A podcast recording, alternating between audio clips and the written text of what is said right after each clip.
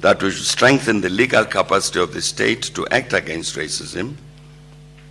including its punishment of unacceptable hate language, with the necessary respect for the constitutionally protected freedom of speech. We should ensure that our school curricula, from the lowest grade and the curricula in higher education, inculcate in the young the values of non racism and non sexism and the celebration of our common humanity.